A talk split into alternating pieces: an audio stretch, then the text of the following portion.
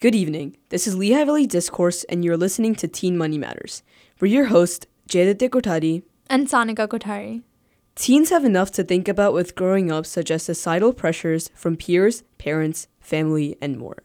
So, how can young people set themselves up for financial success? This program will explore ways to save, budget, and understand the importance of managing money for the future, including interviews with fellow teens and insight from local experts in the financial world. Tonight, we welcome Mr. Les Winston from Route 664, the Road to Human Kindness, and the organization Social Secharity. Hi, Les. How are you? Hi, good evening. Nice to talk with you guys. Hi, Les. Thank you for joining us today. Welcome to the show. Today, we are talking about financial literacy and especially um, paying for college. So, before we get on with our program, could you introduce yourself to our listeners? Sure. My name is Les Winston, and I am the national spokesperson for socialsecharity.org. That's social, S-E, charity.org. That is a, a project of the Endow American Network Foundation. And we have uh, also have a streaming program on a regular basis, which is on Route664.org. Route 664 is the road to human kindness. We are all about creating endowment for nonprofit organizations using sections of the tax code that have kind of laid dormant for over 50 years, and we want to bring those to light and help the public use them effectively to create endowments for themselves as well as endowments for the community that they uh, want to support. Thank you. So, as Les mentioned, he is part of the Social Charity Organization and host of the Route 664, the Road to Human Kindness podcast. So, could you tell us more about your work in particular in this organization and podcast? Sure. Uh, my background is uh, I was a financial planner and I became directly involved with Endow American Network Foundation because of my designation. I'm a chartered advisor in philanthropy. That's a CAP, not to be confused with CPA. Chartered advisors in philanthropy work with the public to help them use charitable devices, the charitable tools, uh, in order to do planning. And so my background is in helping anybody who wants to create an endowment for themselves that they can use to produce income later in life, and uh, then at their passing, where that money will then go on to the community. So they create two endowments. We call it the theory of social charity, and that's uh, what I work in primarily. My objective is to get people to avoid taxes if they can and to do it legitimately using charitable devices. Awesome. And yeah, we've done a few interviews with Les, so this is just a little reminder. Um, if you haven't listened to them, be sure to check it out. Um, so we'll talk more a little bit about financial literacy, and obviously, Les, you are um, very knowledgeable in this. So, how do you perceive financial literacy today, especially in consideration of your generation versus the young generation? Well, I think that there's a lack of financial literacy because I don't think that the education that is prescribed in most communities includes financial literacy, um, and it should. I think it's a very important part of learning how to get along in the world. And I would like to assist uh, any youngsters who want to achieve financial literacy by giving them information that's easy to learn and easy to understand because it is a complex area. Unfortunately, a lot of parents don't spend time talking to their children about financial matters.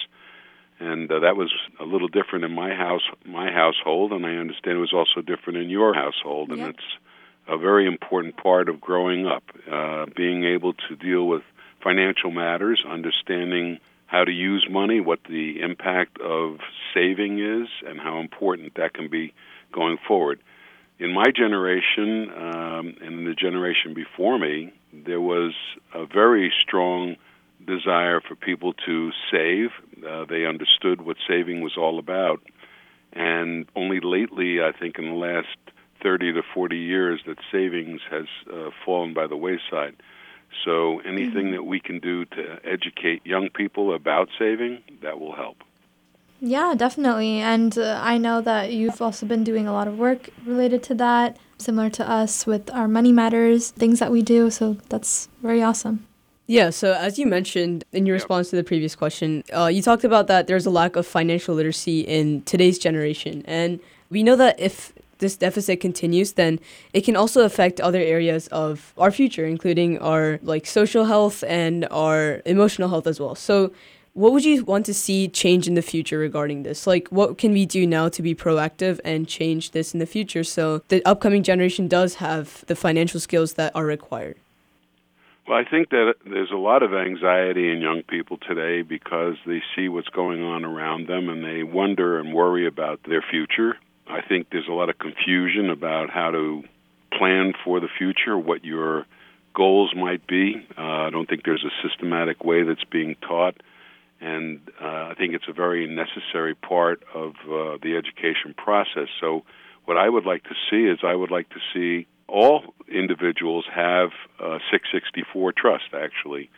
Um, it's one of the most important financial planning tools that Congress gave us all those years ago in 1969, and uh, one that's not being used very often.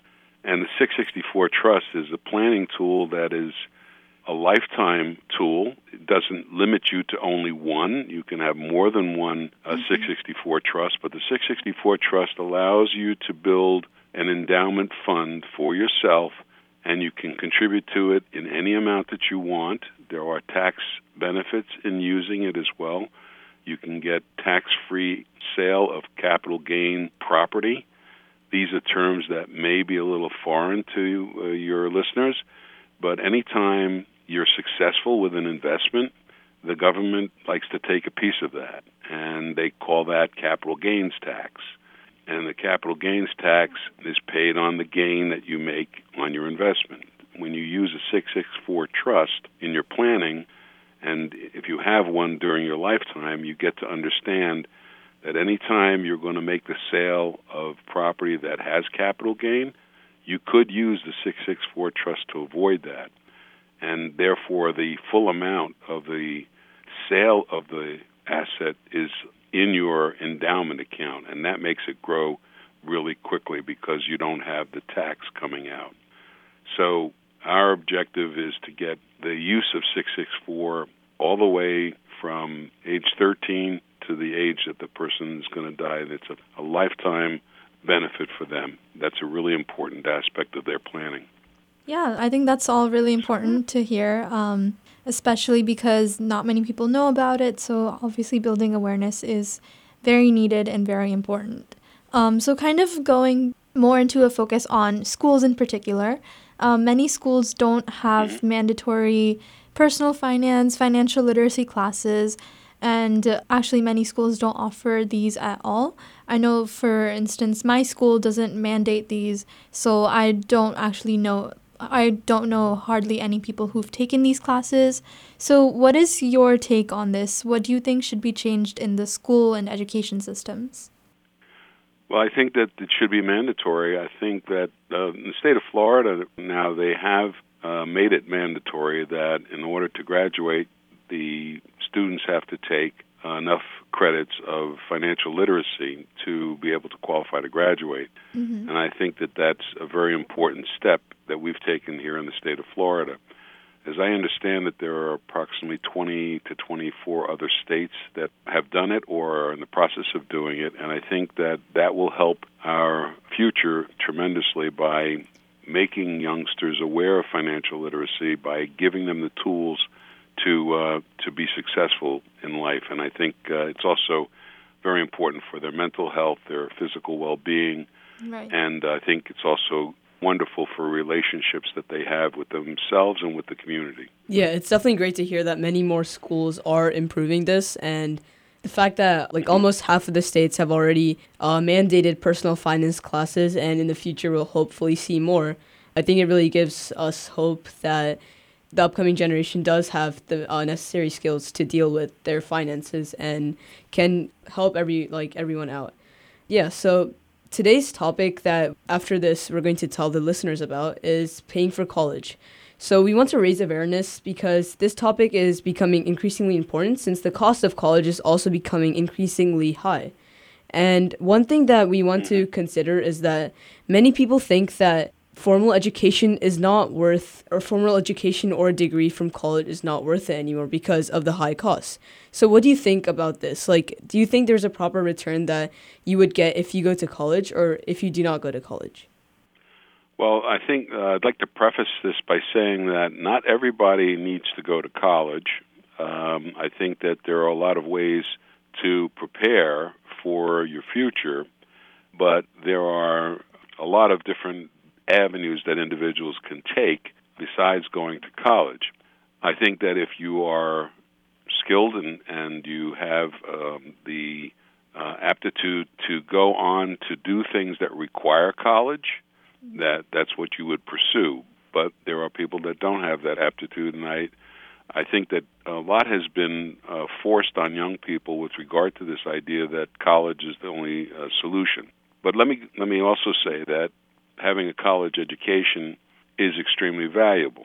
It increases the value of your skill set, and it increases the value, your personal value, as an as a potential employee. The more knowledge you have about particular areas, the more likely it is that you're going to receive a better level of pay uh, because of an education. Mm-hmm. But you can also have skill sets that come from you know the labor market where you learn skills. We're always going to need people to be plumbers. We're always going to need people to be carpenters. We're going to need people to be uh, lifeguards. We're going to need people to do all these things. So if you're not predisposed to go to college, it's not a terrible thing. Mm-hmm. But if you want to increase your value in the workforce, a college degree or some other skill sets that you've learned at a higher level than other people will give you an advantage. That's what makes you more attractive, puts you more in demand, and raises the pay scale for you when you do start to work. So, having a skill set, having learned something, whether it's just you know working in the physical areas of the workforce or if it's in education, doing something to improve yourself and to increase your ability to do more uh, for your employer is very valuable. Yeah, definitely. And I think you've been mentioning some things about skill sets and learning more about these things, um, whatever they're interested in, or just about actually even financial literacy. So, uh, what do you think are some resources that students and their families can use to learn more about this topic and take steps to pay for college without incurring too much debt? Because obviously, that is one big problem that, especially in the United States, uh, we have, and also in other countries. Yeah. Well, parents can utilize, the government has provided in the tax code four uh, sections of the tax code that allow parents to put aside money for education of their children mm-hmm. on a favorably taxed basis. And if you're going to prepare to a fund for your youngster to go to school, then you should take advantage of that because it is a better way to accumulate funds for higher education. The young student today, the one, uh, the student that's going to go to college, if you're going to go to college, you're going to need to be aware of the potential cost of that, mm-hmm. and that is something that is uh, has been dealt with in many in a lot of different ways. But it is, you know, borrowing the money from the government is one of the ways that people have solved that. I hope that in the future colleges will uh, lower their costs and make it easier for youngsters to afford. Yeah. And uh, I think they need to take the burden off of the taxpayer. I think that's one of the things that we need to do. Yeah, definitely. I think those people that do want to attain secondary education should be able to get to attain that if they want to. And um, yeah, the increasing costs of college do not help in that because many people that would want to get into those industries or those fields are not able to because they don't have the adequate resources or the adequate money to be able to get a college degree that does require them to be able to fill in those jobs.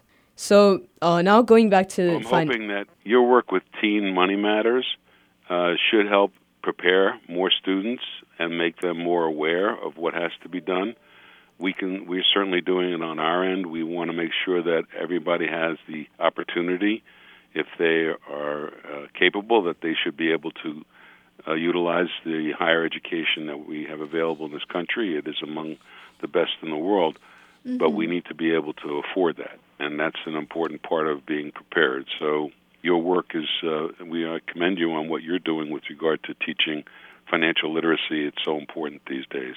Thank you so much. Yeah, and I think we're all trying to um, help this mission and improve the financial educational state of our local communities and the global community as a whole. And I think that um, hopefully we impact people through what we're doing, and hopefully the same for um, what you are doing with Social Secharity and the Route 664 podcast.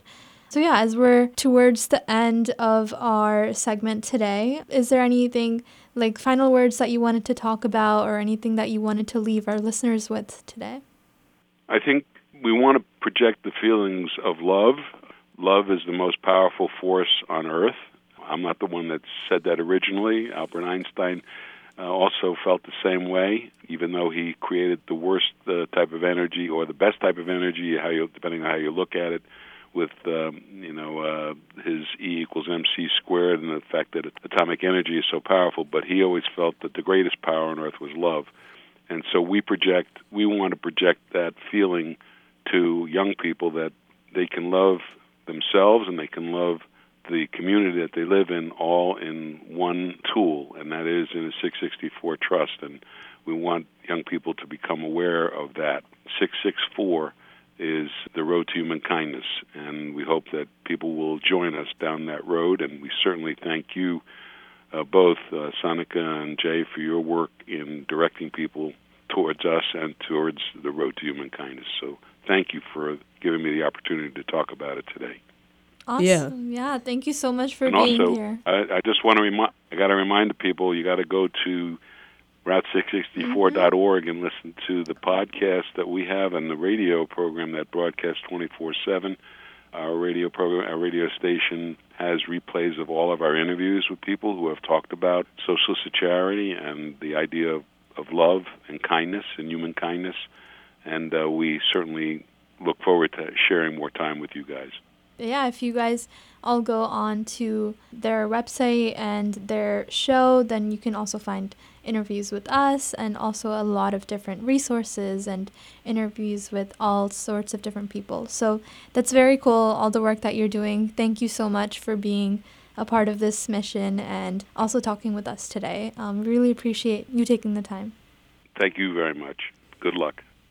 We are now going to take a short break. You have been listening to Teen Money Matters, and we'll be right back. Did you know that your phone is a radio? You can tune in to WDIY anywhere on the go with WDIY's phone app. Download for free from the Apple or Google Store, and your phone will become your trusted radio. The easy to use app lets you listen to WDIY on your phone live and access your favorite music shows on demand. Download and share the WDIY app with your friends and family and introduce them to many choices, real voices. Celtic Fair, a celebration of Celtic music and culture from its roots in Ireland, Scotland, Wales, Galicia, and Brittany to its branches in Australia, Cape Breton, Canada, Chicago, New York, Philadelphia, and the Lehigh Valley. Bringing you music, interviews, and a weekly culture calendar every Thursday from 7 to 9 on WDIY Allentown listener supported community public radio. Welcome back to Teen Money Matters. We are talking about paying for college. Before we went to break, we were speaking with our guest Les Winston from Social Secharity and Route 664, um, and now we will be continuing our conversation about paying for college. Yeah, so paying for college is obviously a really big issue now because of the increasingly cost of college. And if you do end up going to college, uh, one thing that you will end up noticing while you pay for college is that it is very expensive. And you might be wondering, why is college so expensive? So, in the United States in particular, the cost of college has been increasing faster than ever and increasing faster than the other items that we buy in our daily lives if you notice years ago, the cost of college might have been much lower than it is today. And as many people predict, it will only get higher. Yeah, and honestly, this topic is very important to a lot of us. I know both of us are students. I will be going to college next year onwards. So, this is something that's very, very upcoming for me. But in general, there are too many people left in debt after college, and they're basically sunk knee deep into the money they owe. So we found some statistics about this, and 43 million Americans are carrying an estimated 1.5 trillion dollars in federal student loan debt and 119 billion dollars in private student loans.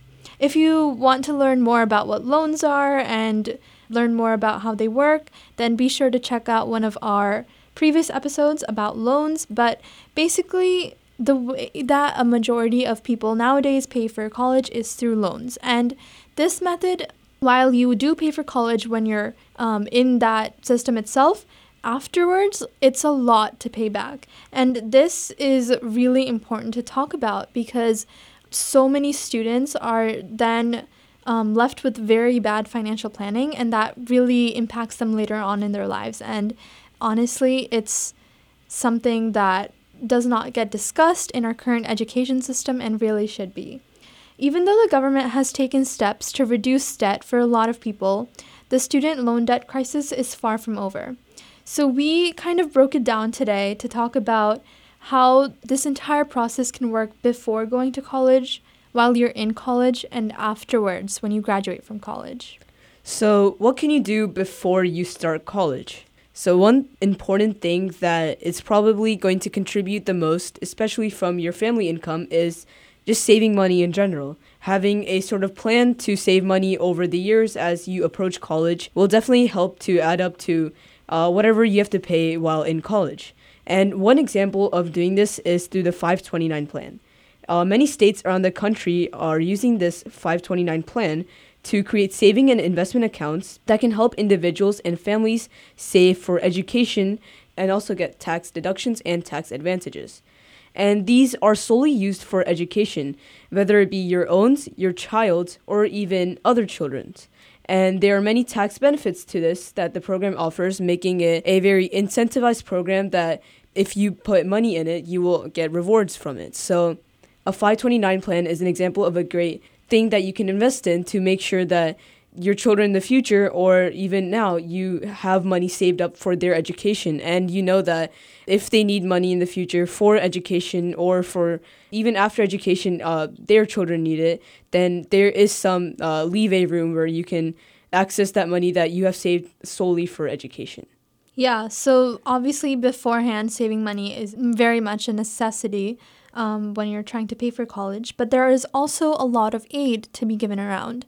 So, this is kind of known in the form of free money, grants, scholarships, things like that. So, basically, these resources are ones you don't have to pay back. They are given to you as need based or merit based financial aid.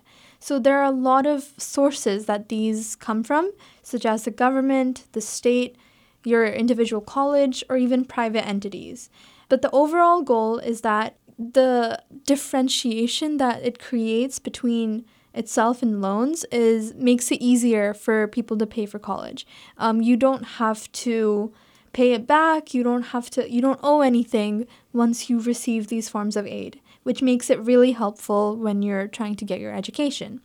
So, for example, the government has a program called the FAFSA. Um, if you've heard of it, it basically stands for the Free Application for Federal Student Aid.